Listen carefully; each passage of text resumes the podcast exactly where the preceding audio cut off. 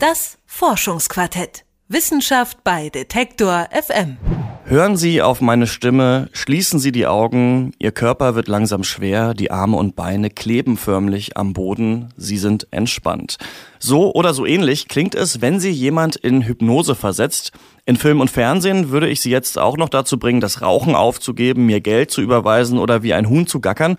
Doch funktioniert das wirklich? Und was passiert eigentlich bei einer Hypnose im Gehirn? Fragen, die sich auch Barbara Schmidt gestellt hat. Sie forscht nämlich am Lehrstuhl für biologische und klinische Psychologie in Jena zu Hypnose. Schönen guten Tag, Frau Schmidt. Ja, guten Tag. Was genau passiert denn bei so einer Hypnose im Gehirn? Also bei so einer Hypnose denken wir, dass eine Art Dissoziation stattfindet. Also das heißt, dass die Reize, die von draußen reinkommen, verändert werden und nicht mehr so wahrgenommen werden, wie sie einfach so reinkommen. Das heißt also, ich kann zum Beispiel eine Sache sehen, aber ich bewerte sie anders und dann sehe ich sie zum Beispiel nicht oder ich sehe sie als etwas anderes.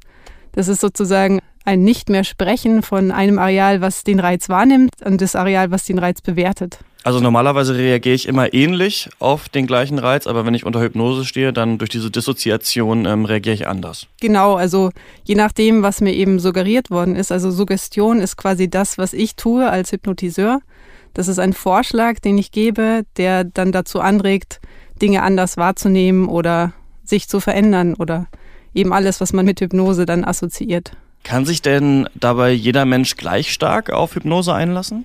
Also die Fähigkeit, sich hypnotisieren zu lassen, ist in etwa normal verteilt. Das heißt, es gibt ganz viele, die so in dem Mittelbereich sind und wenige, bei denen es sehr, sehr gut klappt und wenige, bei denen es gar nicht klappt. Also meine Erfahrung ist, dass es eigentlich richtig gut klappt. Es war echt eher schwierig, Leute zu finden, die nicht hypnotisierbar sind. Also es ist eigentlich sehr weit verbreitet. Genau, Sie haben gerade gesagt, Sie haben auch schon äh, Menschen hypnotisiert. Für Ihre Forschung haben Sie, wenn ich das richtig verstanden habe, Probanden Quadrate auf einem Bildschirm zählen lassen, unter anderem. Zunächst ohne Hypnose und dann mit. Was hat sich dabei verändert? Genau, also es hat sich erstens verändert, dass die Probanden, wenn ich ihnen eben unter Hypnose erzählt habe, dass sie ein Brett vorm Kopf haben, quasi, dass sie daran hindert, auf dem Bildschirm zu sehen, dass die dann diese Reize viel schlechter gezählt haben. Also die haben sich viel mehr verzählt oder viel weniger gezählt. Das ist schon mal ein erster Hinweis natürlich gewesen, dass da irgendwie die Wahrnehmung auch verändert wurde durch diese Suggestion dieses Bretts, das eben die Sicht behindert.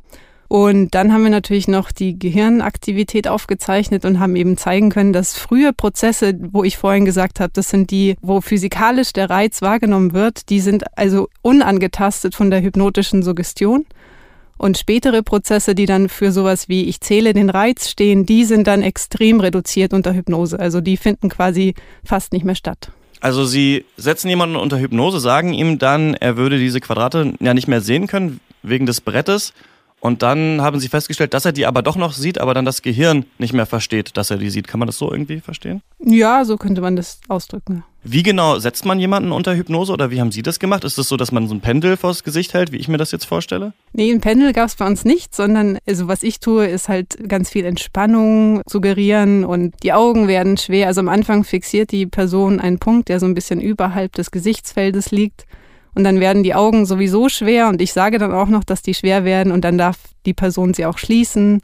Und dann entspannt sich der ganze Körper und wird auch schwer und die Atmung wird ganz gleichmäßig und man soll sich dann eben ganz stark auf die Atmung konzentrieren und dann kommt man eben langsam in so einen Zustand, wo man eben sehr empfänglich ist für solche Suggestionen, wie ich sie auch verwendet habe. Wie lange dauert das, bis so jemand dann in Trance fällt? Also in meiner Studie dauert das ungefähr 20 Minuten, aber ich habe den Eindruck, dass bei Leuten, bei denen es sehr gut funktioniert, könnte ich mir auch die 20 Minuten sparen. Also da würden auch ein paar Minuten reichen schon. Kann man denn jemanden auch in Hypnose versetzen, der das gar nicht möchte oder quasi unbewusst irgendwie im Gespräch?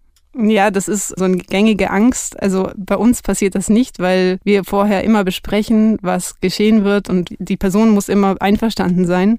Und so ist auch die gängige Meinung, dass es nicht möglich ist, jemanden zu hypnotisieren, der das nicht möchte. Mhm.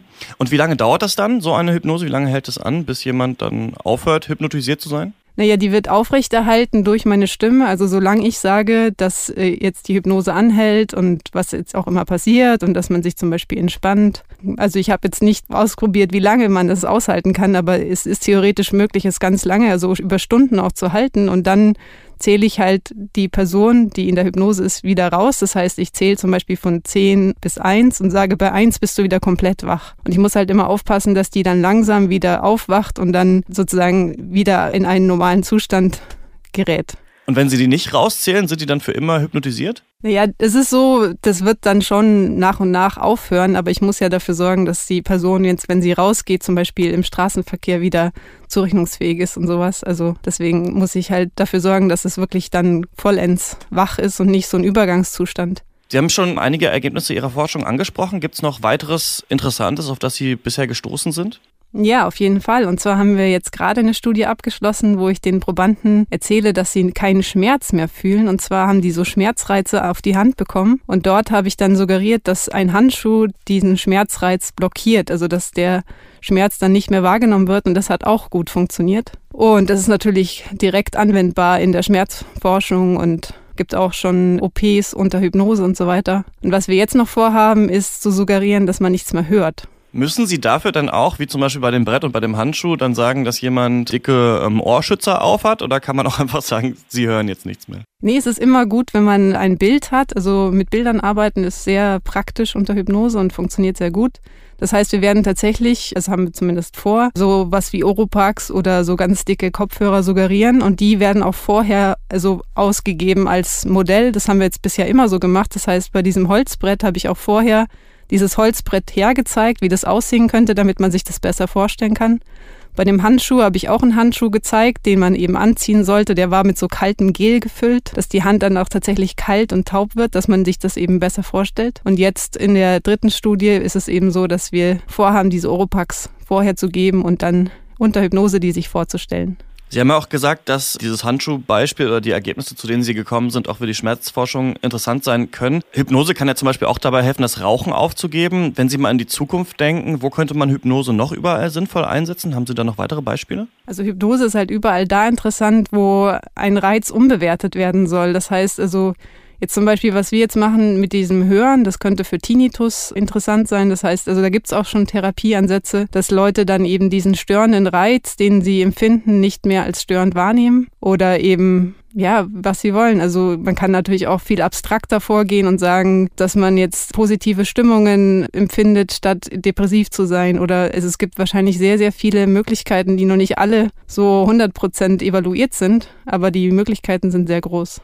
Kann das auch gefährlich sein, so etwas durch Hypnose zu verändern? Weil letzten Endes gaukelt man doch dann eigentlich dem Menschen nur vor, er würde zum Beispiel diesen Schmerz nicht spüren. Ja, was ich eigentlich denke, ist, dass es eine Aktivierung interner Ressourcen ist. Also man kann sich zum Beispiel auch nichts vorstellen, was man noch nie erlebt hat. Wenn ich jetzt zum Beispiel einer Bekannten habe ich Prüfungsangst versucht wegzusuggerieren.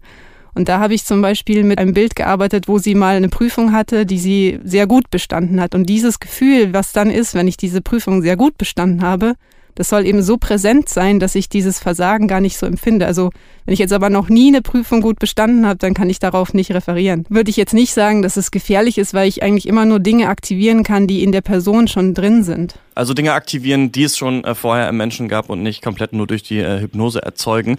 Hypnose galt einst als Hokuspokus, doch sie funktioniert wirklich, wie das untersuchen Forscher an der Universität Jena und unter anderem auch Barbara Schmidt. Mit ihr habe ich über die Wirkungsweise von Hypnose gesprochen. Vielen Dank, Frau Schmidt. Ja, vielen Dank auch.